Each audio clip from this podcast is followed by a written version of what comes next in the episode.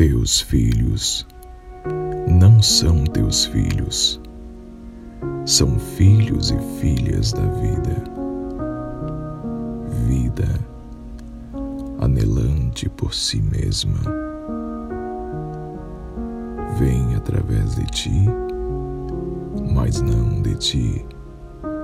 E embora estejam contigo, a ti não pertencem. Podes dar-lhes amor, mas não teus pensamentos, pois que eles têm seus próprios pensamentos. Podes abrigar seus corpos, mas não suas almas, pois que suas almas residem na casa do amanhã, que não podem visitar sequer em sonhos.